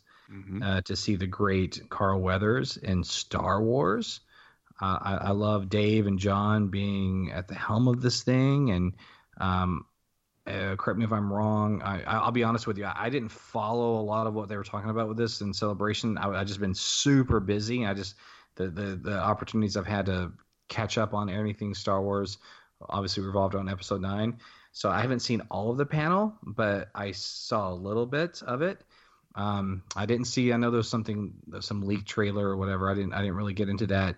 But I'll wait for the official release. But I certainly like the stills, and I like the what I've been told about it. I guess it takes place what a few years Five after years Return after of the Jedi. Return of the Jedi, yeah, or, or, or the yeah Return of the Jedi, which which I think that's rad. So it's because there's this big gap between uh, Return of the Jedi and Force Awakens, so we get to see the world a little bit during that time. Mm-hmm. So I'm I'm down, man. Like you know, I I'm not I don't have Star Wars fatigue, so. Bring it on. I guess I need to get Disney streaming service now. Oh, yeah. Yeah, I'm really uh, excited for Disney Plus just in general. Um, oh, God. We didn't even get a chance to talk about yeah, any of that. As because... Aaron Note can attest to, and anyone who's listened to this show from the beginning can attest to, I am I'm all about these streaming services. Um, it It is, whether we you like it or not, it's the future of, of television and how content is going to be provided. But uh, I just love the pedigree for this show. So, I mean, if you look at the money that's being put into it, I mean, just here's the list of directors for episodes for this show, right? So uh, Dave Filoni, who, well, Jon Favreau obviously is like basically running the show, right? Yeah. With Dave yeah. Filoni. Dave Filoni's directing the first episode. And for those of you who don't know, he was the executive producer of The Clone Wars and Star Wars Rebels. Mm-hmm. Uh, Taika Waititi, mm-hmm. who directed Thor Ragnarok, Bryce Dallas Howard, Rick Famuyiwa, who directed Dope and was at one point attached to um, The Flash, right? At mm-hmm. one point. Uh, yeah. He's directing the episode. Deborah Chow, who directed episodes of Jessica Jones and Better Call Saul. I mean, these are the directors that are going to be directing episodes of this show. Uh, th- this is not just like a throwaway, like little sh- something to just throw up on a streaming service. Th- this is something serious. yeah. And yeah. that alone has me really excited. Yeah, I'm, I'm I'm with you on that. I mean, I think, you know, um, I've been waiting for the show for a very, very long, long time. If you remember way, way, way back, I'm saying this is probably shortly, maybe in the time of the, the prequels, George Lucas had talked about doing live action Star Wars films ages ago. And so um, I always, you know, was curious to see what that would look like. And in terms of seeing some of those still images and yes, watching that leaked preview, this is a beautiful, beautiful show. this is a high quality show that um, will feel like it's been ripped right from um, from the movies. Uh, but it also is giving license to the creators to develop new species and aliens, visit new planets. So it's, you know, it's continuing the expansion of the Star Wars universe. Um, and it, you know, we talked a little bit about the time that it takes place. I mean, it's a very fascinating period of time because, you know, you've got, a, you have a Jedi who's, who's kind of back. And um, this is at the start of his, his, you know, um, uh, recreation of the Jedi Order. So, you know, having that sort of in the background is very exciting, but I'm I'm even more focused and uh, stoked to just see new characters again, sort of being introduced to us and getting involved in them. Um, you know, the the main um, I was going to say Diego Luna, but that's not his name. Pedro Pascal. uh, Pedro Pascal yeah. uh, is the lead. Um, who, if you've seen Narcos, um, if you've seen The Kingsman. Uh, if you've seen a whole bunch of other, if you've seen Game of Thrones, um, you know, this guy is, is huge. Um, and you know, it's going to be an amazing show. It just, it just looks, it looks phenomenal. And Diego Luna is going to be getting a show too, right? That's right. Yeah, that's right. On the, on K- the streaming service. K two S O's in the film as well, or in the show as well. Right. Uh, no, uh, no, the, no, no, no, no, no, not in that. What is he? What is he revisiting? Obviously, he wouldn't be in that. Yeah, no, I think they're doing like a, a Cassian Andor. Yeah, that that's the story. Is that oh, he's getting yeah, a yeah, show. yeah. That's right. Yeah, that's right. Yeah. yeah. Hey, why uh, is it that the tra- there was a leaked trailer from? Well, and it's a leaked trailer. It was it, sh- it was shown at Celebration. Someone put it up on their phone. I, I would just think at this point, Lucasfilm would have put that up as a sanctioned trailer. Well, why? Why uh, they haven't done that? I well, I mean, it was, it's already leaked, and it was they showed it, so why not just put it up anyway? Maybe they didn't yeah. want to take away, not that it would have, but maybe they didn't want to take away from the experience, the at episode Celebration. nine stuff, and the whole. Well, yeah. that too. Maybe all that, I don't know. all that stuff is so different now. Comic Con, yeah. this, it's like you, you have to just say the reason that it's not so much you're getting privileges per necessarily and seeing stuff that other people are. You're just seeing it like in person, with you know. Because things just drop yeah. online. I mean, my gosh, this, yeah. this episode nine trailer, it was shown and what it was online. What five minutes later? Yeah, that? yeah. I mean, that, that's probably what they should have done. And actually, there were there were a couple of other trailers that were released. So, um, the as I mentioned, I think it's called Last Last Order or something like that. Um, the Jedi game uh, yeah. that'll come out. Uh, yeah, I saw that trailer, which looks looks really cool. Kind of reminded me a little bit about um. Force the Force Unleashed, uh, if you ever played any of those games. But uh, big, big game, looked awesome. Also canon, um, and there's lots of new books and things like that that are dropping as well. So I think I think we're we're about to hit like the last. I don't want to say the last, but we're hitting one of the last sort of um, spikes of Star Wars fever, where there will be new books, new material, new things to kind of digest and expand. Um, your horizons on the lore and the canon and all that stuff. So, I'm one of the I gotta things, get on this bus. One of the things I'm most excited though about with this Mandalorian, and you touched on it, Aaron, and, and it ties into something Rick was saying earlier about um, Solo, right? And why you know it's unfortunate that they're basing their the whole decision on to not keep doing those Star Wars story movies on that performance of that movie. The idea of exploring new timelines and new and giving you the that those time periods giving you the freedom to create new things. So mm-hmm. what I loved about Rogue One was the fact that it was new. I mean, it was a story we were somewhat well we kind of were told about a little bit, but everything about it for the most part was except for Vader and all that was it was a, a fresh take. There were a lot of new characters, so there was room to breathe there a little bit, and that's what I was hoping the Star Wars stories were going to be, exploring mm. these points in time that we hadn't seen before, or maybe we had heard about but hadn't fully seen realized, so that they would have the freedom to tell these exciting adventure stories without being so tied into the familiar. And now yeah. it looks like if they're going to be doing that with these shows, well, great, because that's what they should have been doing with the Star Wars stories from the beginning. And unfortunately, they couldn't see it through in the movies, but at least we right. get them now with the streaming service. So, yeah, so that's what I'm most right. excited about, the freedom and, and to I, roam. Yeah, and I mean, I, and I think, and that's always been my, my argument against the whole Obi-Wan thing is that, like, while yes, you know, you're dealing with a character that everyone loves don't, and adores. Don't. Yes, we don't. We already right, talked right. about this, how you could accomplish both things, though, with an Obi-Wan movie. You could still have the familiar character, but put him in a different time period that's unfamiliar and still do new things with it.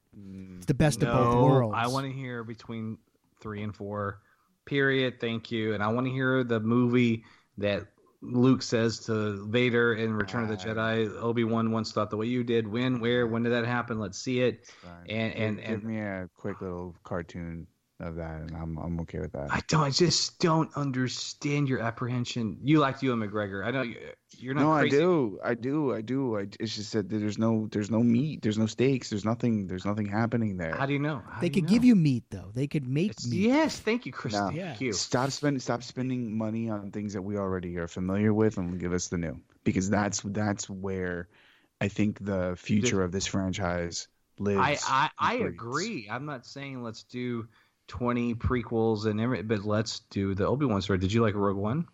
I loved Rogue One, but Rogue right. One, but Rogue One, the only thing that anchored that movie from a fan service perspective, I mean, there were bits and bits and uh, pieces of it, but it was Vader, and that was oh, great. But that's but, not, but that's not accurate, my brother. It makes everything about A New Hope different. Everything about how everything unfolded and how they got to where they were. Even but that's all new stuff. That there was no, like, the main characters were all brand new. Even even the goofy scene at the end of New Hope, how Luke finds this vulnerable spot in the Death Star, which is so absurd on its surface, but now Rogue One even made that work. And I think that you could do that with an Obi-Wan film. Yes. You could just make things make a little bit more sense and take a character and let let an actor really bridge the trilogies and give him, like, I, I I'll defend the prequels to my death, right? But Ewan McGregor still deserves to be in a truly character-driven film that is, I don't want to say by a real director, because Lucas is amazing, but directing is not his forte. Really, mm-hmm. writing is not his forte. Producing and story ideas and imagination is his forte. Mm-hmm. Right? He's at his best when he lets other people write the screenplay and direct and do right. what he does. And so I would just like to, I would, you know, I would like to see that. Mm. That's just me. But you know, we we've done a whole yeah. podcast on this. Yes, we have. I won't beat a dead horse, but sticking to it. It's but I, I still, I, I still like the prequels a lot, though. That that's nice. That's good. I mean, I, I appreciate them uh, more. You know, it's funny because when we were talking about trailers, about good, good and great, amazing Star Wars trailers, the first one that popped into my mind was Revenge of the Sith. That's not just a great trailer. That's a freaking great Star Wars movie, man. Yeah. Yeah, I mean, yeah, yeah, yeah, yeah. I, I mean, it's it's there. It's it's there. I mean, I wouldn't. It's not like uh, it's not my, my top three, but. Um, but in terms of trailers, I mean, it's it's funny because they're, I, I listen, you know, I listen to just it's gonna I'm gonna geek out real quick, but I listen to like Star Wars soundtrack like every day, um, or bits and pieces of it there, and it was just there are certain parts of that that were um, that stand out to me from the uh, from that trailer, and it's like the sort of march down to the Jedi Temple and uh, that turn, that Hayden Christensen turn when he looks over his shoulder and he's gone full-blown Sith. That's just awesome. This is awesome. Hey, it's but, worth noting. It's worth noting that Episode Nine is our last John Williams film. Yes, yes. God. I mean, those. You know, all uh, his his score will be incorporated in all future films, elements of it anyway. But um, the original music, he's done, man. Yeah, yeah, that is crazy. It that yeah. is just, yeah. I think Rogue One was missing him a little bit. Uh, I one hundred percent agree with with. And you. I and I, I love Rogue One. I have um, and this is total side tangent, and we should wrap wrap soon. But um, I think my, when I first heard it, Michael uh, Giacchino, um, I wasn't in love with it at all. I actually thought it was some. It, I think it hurt the film. In some in some places, but I've as time has gone on, I've kind of grown to appreciate it a little more. Specifically, his um, his track "Hope," um, because it has It has the uh, Imperial March in it in a very um, uh, unique way. It's slowed down dramatically, and um, you you should totally listen to it because it, it's got the beats like the dun dun dun dun dun dun, like, but in a very different way. I can't even describe it. I just say go listen to it. Yeah. Um, that's probably the only thing where I'd be like, yeah, that's that was a really interesting way of kind of bringing that to life. But I agree that the John Williams score felt so absent, and his his understanding of the universe, um, and the way he he creates themes for you know certain characters, uh, was was sorely missed in that film. Yeah, and that's something to be said, too, because the familiarity with the franchise. Because Michael Giacchino, it's funny, his score for War for the Planet of the Apes was one of my favorite score. Like, I thought that was the best score of that year mm-hmm. that it came out. I thought this, that score was absolutely amazing. And I'm not someone who usually, like, you're much, even though I'm a huge music guy, like, you, when it comes to movie music, that's more your wheelhouse. Like, you're mm-hmm. you focus on that a lot more than I do. Um, so for something like that to jump out at me, um, you know, in in a movie that's not like a superhero or a sci-fi movie where like you have this overwhelmingly big score where the pieces yeah. are obvious. Um, but yeah, in Rogue One, I don't, what you just did right now, that, that was the, and I love Rogue One, but that was the, that's the only thing now I remember about the score for that movie was the little piece that you just hummed. Yeah. Um, yeah. It's not well, yeah, because it's it's that, that whole scene where Vader is mowing down people, and it's the yeah. Imperial March just in a really cool way, and you know there, it, there's some cool stuff that he, he does you know in terms of the way he composed the music that I, I think um, mirrored some of John Williams' work. It just it just wasn't it. You know what I mean? You you sure. could tell right off the bat that it just w- was was missing. It's like when you hear. You know the the Star Wars theme in like uh, in like Clone Wars or or Rebels or something like that. You, you totally know that that's not you know it's not the the, the actual composer kind of doing it, or, or even the Harry Potter stuff. It's another great example of that. It's like John Williams has a very very unique style, and um, his ability to kind of like I said kind of stitch um, the characters to the music that he's writing is is unparalleled. It's amazing. It's magical. And um, when he's not a part of a film that he's touched before, it, you can you can one hundred percent tell.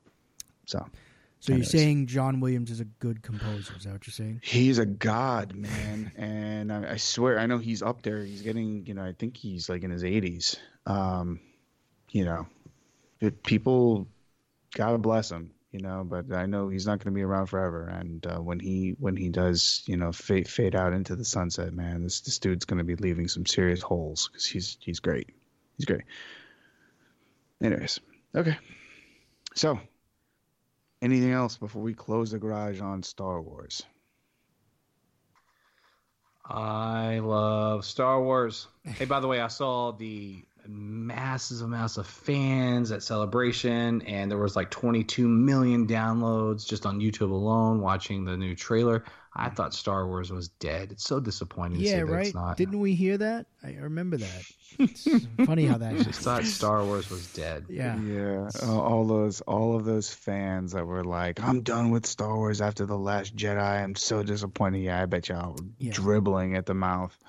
Yeah, well, there. I know, I, I know, legit fans, legit people that had just their legit reasons for not liking The Last Jedi, and that, by the way, is legit. Yes. But Jesus, the freaking overwrought, like some some of the stuff about The Last Jedi. I'm like, I just look at the, I look or hear how whatever medium I'm using, the complaints. I'm like, are we?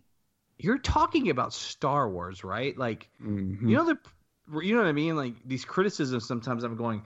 This is not a flawless franchise of, no. of, of, of writing and acting and, and plot holes and like, really? It yeah. just blows my mind. Ewoks, now, again, I have, I mean, yeah, you know. but, I think, but, but, st- I, but I do think, um, let, let's take, let's say there's a hundred people that hate The Last Jedi. I think thirty, forty of those are just fans that have just truly artistic differences and didn't like the way Luke was handled. The the rest of them, I, I won't get into and get in their heads on this show, but to, to heck with them. But I, I hope that the just the legit fans that just had their own legit issues with, with the movie, I hope that this film unites us, because the prequels were divisive. And if anyone that's listening to this, I grew up with the prequels or whatever, and I'll defend them. I like them, and, and in a lot of ways I love them. But come on, guys, they were dif- they were divisive. Yeah. People from my generation that grew up with the original trilogy, most of them that I know, just anecdotally speaking, hate the prequels. They hate them. And so The Last Jedi hate is nothing new. It's just now we have Twitter, right? Yeah, exactly. But, but right, right. I mean, people were handwriting letters to George Lucas telling them that they ruined his childhood yeah. in nineteen ninety-nine. Mm-hmm. But I do hope, with all that said, I do hope to take um, all the rational Star Wars fans out there, that I hope I hope that that the Rise of Skywalker un, unites the the fandom. I think that would, it would be cool. I'd like to see that. Yeah, that's I mean, what my it should. Hope is too. I mean, this is a, essentially like the last sort of temple Star Wars film we're gonna get for a while. So, yeah, you know, let's enjoy, let's let's enjoy, enjoy it. it.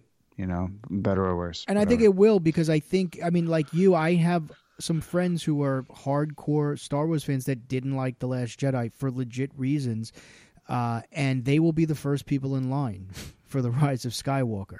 So after me, it, well, yeah, they uh, exactly, they um, yeah. So there's more of those people, I think, than there are the people that were just sort of, like you said, irrational about why they didn't like it, and that's why Star Wars isn't dead. And uh, why it's not going to die. And, and just because they, you know, Solo was used as the example for, oh, look, see, mm-hmm. look at what happened to Solo, because that's because nobody liked The Last Jedi. That's, again, another one of those mm-hmm. really poor narratives that somehow catch steam and, and just were never really, you're missing the point. If that's You're, you're missing the point. Out. Yeah, exactly. There, there would have to be, anyway, I don't get into that. So, so I have to ask this question before, before we do plugs and get out of here. I know I'm keeping this thing going. Uh, hot take. Who wins twenty nineteen, Avengers Endgame or Star Wars Rise of Skywalker? Rick, go. Uh, I think Avengers will probably beat it, but all I care about is, setting that aside, is that people said that The Last Jedi was a failure because of the dip it had from The Force Awakens, blah, blah, blah. At the end of the day, it had about a thirty-four, thirty-five percent dip because that was a two billion dollars juggernaut, referring to The Force Awakens. If you look at the Attack of the Clones and Empire Strikes Back, which were the second chapters in their respective trilogies, it had roughly the same dip, around thirty-one, thirty-two percent, so it's right on, on target. The the Revenge of the Sith and the Return of the Jedi, the third chapter, ticked up fifteen, twenty percent. And so what I would just like to see happen, I don't care if Avengers does four trillion dollars, I just would really like to see The Rise of Skywalker do about one point five, right? And that puts the whole trilogy from a box office standpoint exactly in line with the previous two trilogies, and that would be harmonious A F. Yeah. I uh, I also think Avengers is going to ultimately beat it, especially based on what we just saw with the pre-sales, the fact that we could barely get tickets to it. Um, but... Uh, You know, again, and that I see that I see that Monday, by the way. Yeah, do you really? Yeah, but anyway, it's just a side note. Nice. I'll I'll, I'll text you guys on that. But go ahead. Cool, Chris. Sorry about that. I uh, no, so I, yeah, I, I'm with you. I I didn't get the whole like, oh, Last Jedi's a failure because it look at how far it dropped off. Because again, we, when we talked about this a lot, like The Force Awakens was a cultural phenomenon. It, it was going to be really difficult. There was so many reasons for why that movie did what it did and how it did it, um, having nothing to do with the quality of the movie and everything to do with time and anticipation, that the follow-up was never going to have those things, right? It was never, it wasn't going to be the first. It wasn't going to be as anticipated. So I, I thought that that drop was reasonable. Um, but yeah, I, I'd like to see this one, you know, tick up a little bit. And if not even tick up a lot. Because then at least, you know, people... I want to get rid of the whole, like, Star Wars is dead thing. I'd love it in an ideal world, The Rise of Skywalker to be this great movie that perfectly ties everything together, that doesn't mm-hmm. dismiss The Last Jedi and still makes a ton of money, so we could finally get rid of the narrative that The Last Jedi destroyed Star Wars forever. Right. It, right. it did It did not. And, right. And yes, I agree. Absolutely. Okay. Yep. What about you, Aaron? Uh, Where are you on it? Yeah, I mean, Avengers. I, I said it. I said it probably a while ago, um, like in January. Um, dis- despite my excitement for uh, Rise of Skywalker, I know that Avengers is just going to blot out the sun. Um, but that that said, I mean, I, I share your sentiments that that um, I want nothing but the utmost success for the film, and um, and I do want it to just kill that stupid narrative about The Last Jedi killing yeah. Star Wars, because it's absolutely not true. And but, either way, Disney wins, um, right? Yeah, and I mean, the other part of all of that is I'm excited to see what uh, what Disney Plus has for us after, you know, they have this full library of Star Wars films that they can hopefully present to us in their streaming service. I mean, damn. But that's that's a topic for a different a different uh, podcast. So, Rick, thanks again so much for for joining us. It is always a pleasure to have you on. Please plug, tell us where we can find you, uh, Twitter handle, all that good stuff, and uh, we'll carry on. Yeah, so thank you very much, guys. It's I mean, again, it's awesome, and I, I I like more crossover stuff with you guys doing stuff with me on B O F, and and uh, shout out to Mario and Revenge of the Fans for bringing us together, um, and me right. meeting you guys. You know, of all the great things that uh, it's all the wonderful things that has happened. Meeting Mario and being introduced to his talent, hooking up with you guys is on top of that list. Okay, yeah, um, yeah, man, it's the truth. All right, follow me on Twitter at SheWrick, S H E W R I C K. If you are in the Dallas-Fort Worth area on Saturday, May fourth, there is a screening of Batman eighty-nine for the thirtieth anniversary of that film. And uh, I said that right. It's thirtieth, right? nineteen eighty-nine. Yeah, yeah, yeah, the thirtieth yes. anniversary of that film. And uh, there is a four p.m. screening at the Cinemark West Plano at four p.m., and uh, the Tollway and Parker, and it's twenty miles south of downtown Dallas, and we are meeting there at two p.m. Central Standard Time, Dallas time, for a pre-party, and then we're going to watch the show. Also, please go to Batman on Film to look at watch parties for that event that are in North Carolina, and um, guys, check it out. There's I, Pete Vera is doing one in, in the New York area. I don't know if he's in Jersey or in Manhattan, but just take a look at that. You guys might want to hook up with – with him there. So it'll be a really cool event. And then let me just say on a complete personal note uh, that today I closed and signed a lease on a new bar that I've been working on for damn near two years. Oh, wow. Congratulations. Congratulations. So awesome. I, I just wanted to say I've, I've been in the restaurant bar business for that's what I do professionally. And uh, I've been trying to get this new bar deal to happen because it's, It's it's t- it's a tough business. You got to get the right real estate, the right property, the right square footage, the right, you know, everything. Does it have the right patio?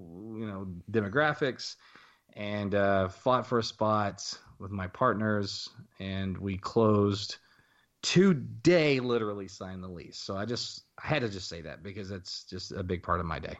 Very cool, man. Very, yeah, very cool. I, I know we, in our previous conversations you've kind of talked through.